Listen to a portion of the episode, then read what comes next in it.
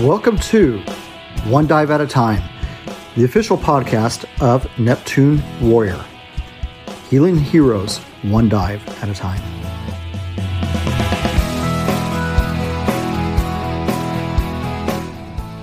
Hey, this is Rob with Neptune Warrior. Make sure you check us out on the website at neptunewarrior.org, scubarob.org. You can find us out on Instagram. If Ryan quits bumping my table here. That's all I did. Last podcast, I'm like, you know, dude, chill. It sounds like a it sounds like a fist fight in here. Uh, make sure you check us out on Instagram at Scuba Monk Rob, Scuba Rob, wait, Scuba Rob Monk, Scuba Monk Rob. Dot com, I or no, Scuba Monk Rob on Instagram. Oh man, you guys have got me all I screwed think up. you're narked. I, I'm surface. It's snarked. It's surface snarked is what it is. You need to go get some O2? Bring that. Yeah, I yeah, I've got to I've got to decompress or on uh, something. It's, it's really really bad. Hey, a couple of podcasts ago, I talked about grounding techniques and how we use it in Neptune. I thought it'd be fun to revisit that with a couple of our divers who do use this as a way to de-stress. And of course, you know, we'll talk about you know pr- predominantly the breathing techniques. Uh, maybe not go so much into grounding statements or into when we talked about smells, but I want to talk to them about how they use diving to lower cortisol levels, which is what causes stress. I know that Sarah has had to deal with school and supervisors and and all kinds of stuff. We won't mention where she works at. And then of course, you know, you know, Ryan being a veteran, always those cortisol levels can get you know quickly can quickly spike. By the way i don't know if you guys know this but you know when you stress out or, or cortisol levels go up it can take as little as four hours for them to metabolize and up to right now there's some research that's saying up to three to four days for the cortisol levels to come back down. Of course Yeah. know there's so many so many negative effects other than just getting stressed out uh, that cortisol can cause It can actually cause some long-term uh, some long long term effects. We first started finding out that people could really relax to a incredible level when diving. We had a diver that because he dealt with what's called the wobbles, and that's because of the, there, there's a issue that goes on with the uh, you know the it's a vestibular defect and it takes place inside the ears. He happened to be involved in an ambush, which, which really kind of tore up his equilibrium, and he felt like he was perpetually falling. The only time that he didn't feel like he was falling is when he was in water, and so he would come in uh, just about every dive session that we held in the pool, and even when it time for him uh, it, at some of our other venues so he could come in and just sleep at the bottom of the pool. And I got two divers that I know for a fact, uh, actually three if you count me, have slept underwater uh, as part of a relaxation routine. So I've got Sarah, uh, who is a dive master and one, and she's BA diver number three, and I've got Ryan, who just got his master scuba diver, who is BA diver number four. It's kind of cool to have those labels now, right? Right. Because you're talking to, you know, Numero uno, El Padre. El Padre, the numero uno here. Uh, but I want to talk to them about how they use diving as a way of relaxation. So, guys, welcome. Thank you. Thank you. So, Sarah, let's start out with you. Let's let's talk about some of the experiences that you've had. Um, so to start out with, um, I started diving with Neptune um, when I was still going to Boise State, and we do our Friday night dives at the uh, pool on there on campus, and that was my that was my relaxing time for the week. Um, prior to that, I I would always set aside Friday evenings to not do any schoolwork. No studying, no homework, no thinking about school, nothing. Um, it was only when I was really bogged down with stuff that I would maybe bring something to to do. Um, but Friday nights were Neptune night. Friday nights were diving, and so um, I remember. I think it was one of the finals weeks. It was probably at the end of a fall semester. Um, I got to the pool and got all my gear out, and I said, "I'm really exhausted." Hey, John, who was there as well, um, can you just check my air ever so often, every few minutes? And he's like, he looked at me with this strange, confused look. He's like, shouldn't you be checking your own air? I said, yes, but I'd like to see if I can fall asleep because I'm exhausted. I, I'm halfway through finals, and I know at this point studying's not going to help anymore. So he's like, okay, I can, I can do that. And so I got in the deep, got down into the deep end, and just kind of went limp, and still floating, still vertical for some reason. I don't know why I didn't just lay lay down, but I was out within five minutes, Excellent. and it was it was one of the best naps I've ever taken. I, I you, even just 10 or 15 minute nap underwater. Mm-hmm. And people uh, always ask, you know, well, do you have to have a full face mask on? I've never, I, I've never purposely put a full face mask on just to go take a nap. You know, I think you dive enough that regulator just kind of stays in. Of course, if it falls out, you're going to wake up anyway. Right, right. kind of rudely. Uh, you know, you, you know we, you know, cortisol is actually a good drug for us when it's used at the appropriate time. Uh, you know, it actually sits back there with adrenaline over in the left kidney, and it's it's a great drug. Like if you are facing, you know, like if you're out in Boise National Forest and you come face to face, you know, with some kind of danger, cortisol is what helps get you out of that. What But- triggers that fight or flight response? It's that it's part of that fight. Yeah, yeah, that Fight or flight. fight or flight. Man, it's been a long day talking. fight or flight, and so it does serve its purpose. The problem is, is that in our daily lives, we tend to build it up. It stays with us, and there's no release that goes along with that.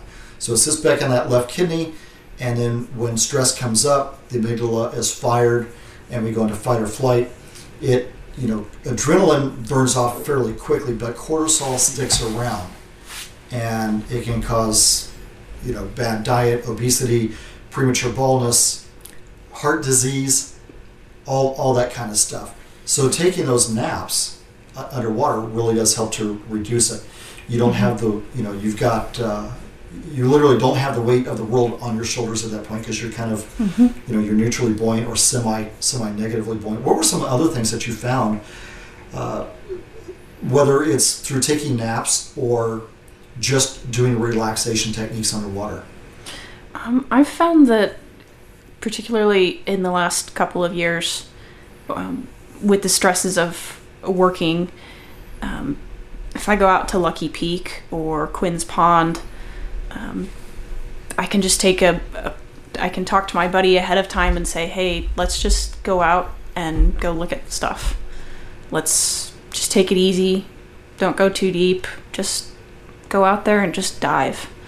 Um, and that's that's really relaxing to me because you're not looking for something specific. You're not worried about doing a skill. Um, you're not worried about doing an experiment or anything. You can just go out, look at interesting rocks, look at the fish. There's no one asking you what your pro- how your projects are going or why you haven't done this this thing that would happened before you even got the job or or things like I, I hear a little bit of Sarah's day coming out in this conversation right now.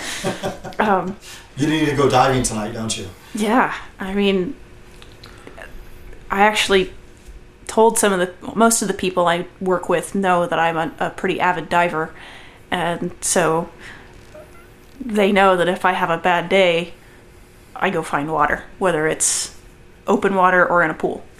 Have you tried diving in the morning before you go to work, just to kind of lower those levels? I haven't, but that's an interesting idea. I'll tell you what. When I, uh, you know, when everybody was back on campus, and during the summertime, of course, we get some very early mornings here where the sun is up. I can hit the water just as the sun is starting to peek over, and go do a 20-minute dive, and then be back at work in time to start the day. And man, my day starts out so, so good. And even now, with working from home, I can go out and hit Quinn's Pond in the morning very quickly. You know, like a tw- again a 20-minute dive. Mhm. Even now, it's wintertime Mhm. uh, you know, go hit a 20 minute dive and just set your day off. I mean, what, what is it? Uh, the best thing about waking up is uh, Quinn's Pond in your cup. I wouldn't recommend drinking the water out of Quinn. No, no. And, you know, we've actually talked about Quinn's a lot. I guess I should include Lucky Peak on that. But, Quinn's is the closest one to have uh, that I have for me. Ryan, as a veteran who has to walk the path, uh, you know, sometimes associated with PTSD, anxiety. Traumatic Cor- brain injuries. Yeah, yeah. Uh, you have you have chronic back pain, Mhm. things like that. Getting, I know that you have fallen asleep in the water before. My first time with it was actually just, you know, just trying to, you know, get into that Zen state. And for me, it was just, you know, seeing if I could actually get there. The other thing I also deal with is tinnitus on a daily basis. So it's never fully, truly quiet underwater. There's always still that, basically sounds like an EKG flatlining all day, every day. Um, but just getting to that relaxed state of mind. I think there was one day, it was one of your Sunday dives. I fell asleep for a full 45, almost 50 minutes before somebody else, you know, came over and, you know, kind of tapped me, wondering what the hell I was doing, just floating at, you know, 12 feet of water and with zero movement. Um, and I had no clue, even at that point, that I'd even fallen asleep. Right. It's not a time to be in water with brand new minted rescue divers because before you know it, you're getting your weight stripped off you No. and shot to the surface. Thankfully, I told enough people ahead of time that that was my plan on what I was trying to do. right. So you know, it wasn't wasn't full contact scuba at that point, thankfully. Um, but and even uh, a lot of diving that I did this summer was, you know, I was out at the lake almost every day, even when it was 105, 110 degrees out. Um, you know, just getting, um, just getting into the water was a stress relief in and of itself. And I another another way that I've found um, that diving helps lower my stress is that whenever I'm helping with a class, there's no there's not any real time or brain power to think about work or other things in life. You have to focus on those students. And Right. so you get into class, you get these people in the water and they're asking you questions, they're staring at you. You you have to be there for them and not stuck in your own head. Right. And so when you're when you're helping or teaching a class, that's what's going on. You can block out everything else Right. for that period of time, and that that that makes me look forward to classes more and more. Excellent. I, I don't remember the piece of research that I read. In fact, I read it this morning that talks about having hyper focus when underwater is it, uh, it, it allows the uh, a drop in, in levels of anxiety. So you know you could be experiencing part of that as well. And mm-hmm. that's something that we've done in Neptune from day one. Is having hyper focus on a task such as balancing a golf ball on the backside of a spoon and doing you know doing puzzles or you know trying to trying to do problem solving and things like that what are some differences that you notice in yourself after a dive so let's say you've had a very stressful day things aren't going well at work uh, things aren't going well you know you're you're you know you, you miss a bill or you know or you've gotten some kind of bad news or you just had somebody in your face all day. What are some differences and, and what are some things that you do specifically on a dive to help yourself relax so that when you leave the dive site and get back get back home that things are different? Make sure one if you're going if, if you're looking to relieve that kind of stress or anxiety um, you know like sarah was saying earlier don't make it a working dive. Just go out there and dive for the sake of diving. Um, it's you know if you're focused on one thing and you're looking to relieve that stress you're not going to do yourself any favor by going out and you know working on projects for master diver or working on projects for rescue diver. Um, you're really not doing yourself a favor by refocusing your stress from one aspect to another. okay I think I've found that more of the, the physical part of diving is what helps relax me. Um, as Ryan calls the thousand steps down to Lucky Peak at Barclay Bay, at the end of your dive, you're already starting to get a little tired, and then you've got the truck back up to the parking lot with all that weight all of that weight. which often can be 60 to 80 pounds depending on what you dive what, you know, you know your wetsuit how much lead whether you're diving steel or aluminum ponies dry suit insulation it can really add Yeah, up you're which, a, which a lot of people don't realize exactly Right. how gear intensive scuba diving really is Yeah, your tank alone is 30 35 pounds uh, Mhm. plus Right. if you're diving steels. And so the the fatigue from getting ready for your dive, doing the actual dive, and then getting back to your your car, that physical effort provides just enough exhaustion that when I get home, can take a nice shower, getting something to eat, and just Crash. crash. There is nothing And I don't have to worry about anything. Yeah, there's nothing like hitting the rack after, uh, you know, our dives at Lucky Peak, especially in the summertime, Mhm. because we've dealt with heat, we've dealt with cold, hmm we've dealt with exertion going down and back up, and then Mhm. we've had the social aspect where we can kind of, you know, k- kind of de-stress a little bit. After that, man, I hit the rack, I am out. hmm I'm absolutely out. Especially when, when you know you've got cla- you had classes out there earlier this year, and when you've had you know multiple dives a day, even down at Wendover, when you can do you know five, six, even seven dives in a day, you know just to burn yourself out. Yeah, when you hit that rack, you're you're out for the count. I know. I know when I run classes, I really don't even like going. I know sometimes we'll go to the casino to eat just Mhm. because it's social, but I really like those nights that we hang out in John's room, or or my room or wherever, and we and we Kind of cook- AAR the whole thing. yeah we cook our own food, save a ton of money by doing that, which I'm going to do another podcast on that. But it, then you go and hit the rack, and then you're out. And you're out for the night. One of the things I would encourage you, Sarah, is to make sure that you're not only going out when classes are going out. You've got to find some time to go get you time on a dive Yeah. Yeah. where there's not work that's involved. Do either one of you do anything like purposely meditate or purposely? Uh, you know, I know that you pray a lot, Sarah. Is there? Do you do any of that those exercises underwater? I don't think I really do that underwater. Um, but a couple of the other things that I do above water um, that I've found that help is drinking peppermint lattes and listening to the Beatles and the Beach Boys. Oh, really? If I could do that underwater, that would be music. even So I that would have, be even better. That would be even I have an better. iPod that will actually go down to about 15 feet of water, and I've used that for meditation before. I'll, I'll pull it with with meditation tunes. I hadn't thought about. I might have to borrow. I might have to borrow yeah, that. but yeah, it's not. That, not that's bad. actually an interesting point that you bring up because I know you've seen me do it multiple times, uh, especially when we had time at the Y. Is I would physically, you know, take my mask off on purpose, which is you know not a normal thing, and I would just do lap after lap after lap, following the um, the tactile feel of Yes. the uh, the tiles underneath.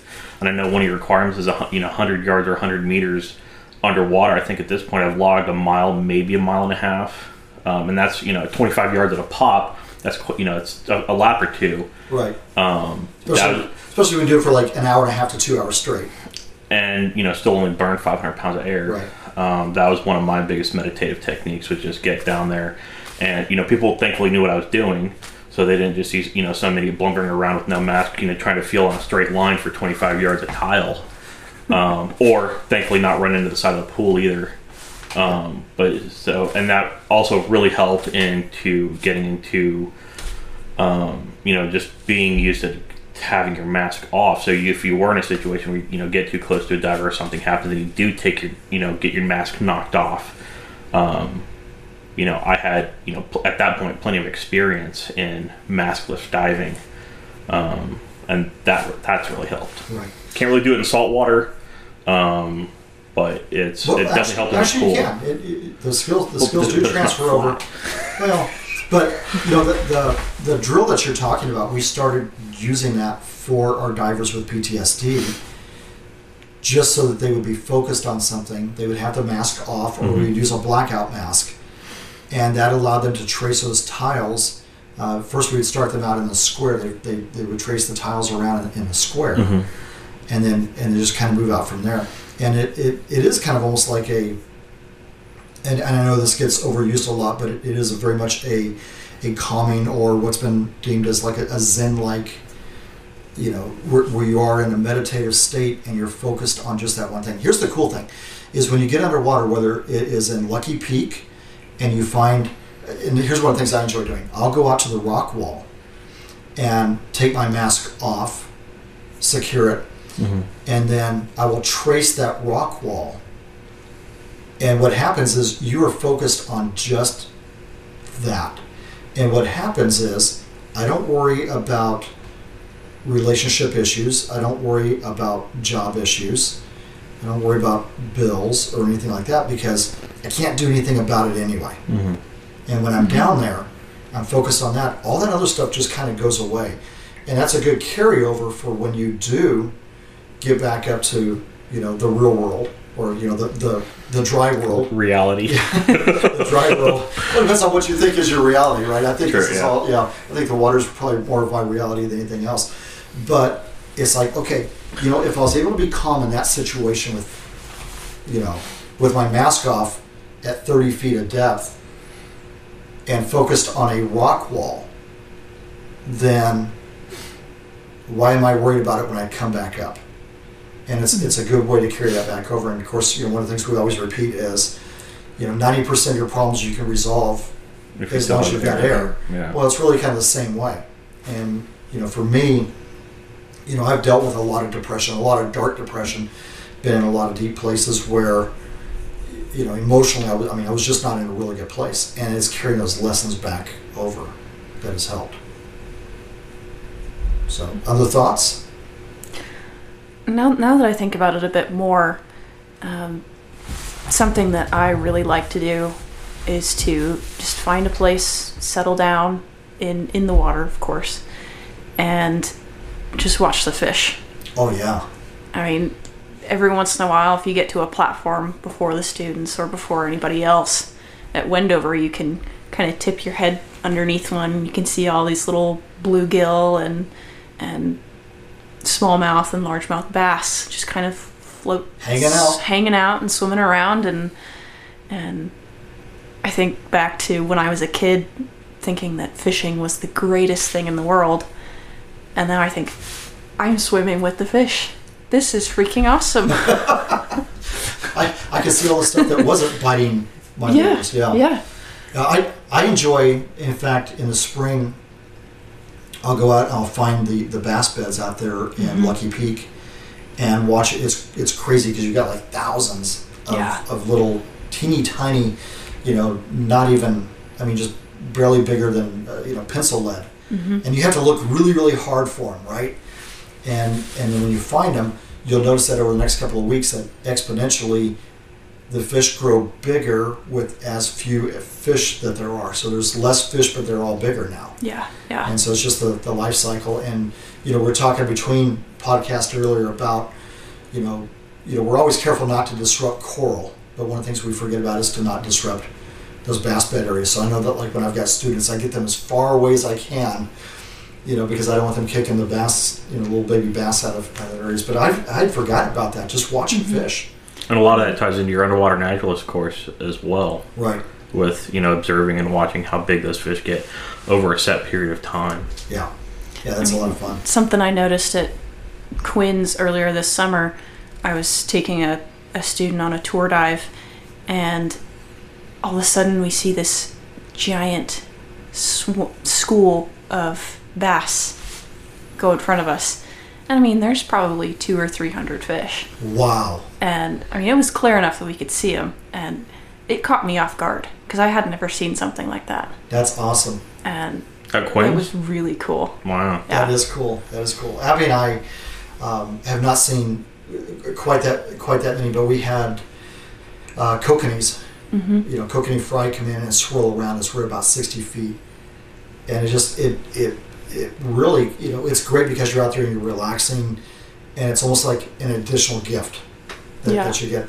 Um, one last thing, I'll, I'll, I'll leave you guys with this, and that is I'd like to challenge you that when the water warms up a little bit. Actually, you could do it now. I can do it now. you can almost do the same effect. But if you go out to Quinn's and get out to about Mm-hmm. 25 or 30 feet, of course, you've got a anywhere between a, a, a 12 and 18 inch layer of muck.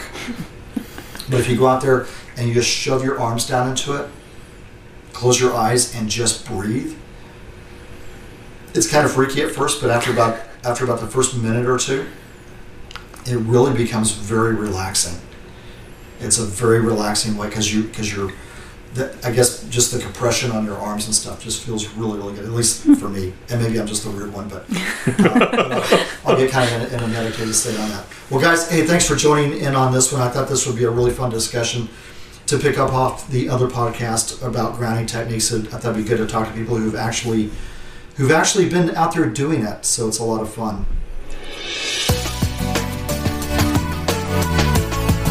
All right, make sure that you go out and check us out on IG, Instagram. See if I get it right this time. It's Scuba Monk Rob, Neptune Warrior org.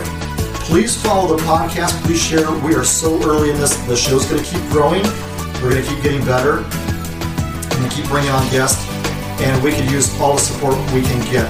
Don't forget that Neptune Warrior is a 501c3 nonprofit that serves veterans, first responders, and you know, really anybody who supports veterans and first responders, we welcome them as well.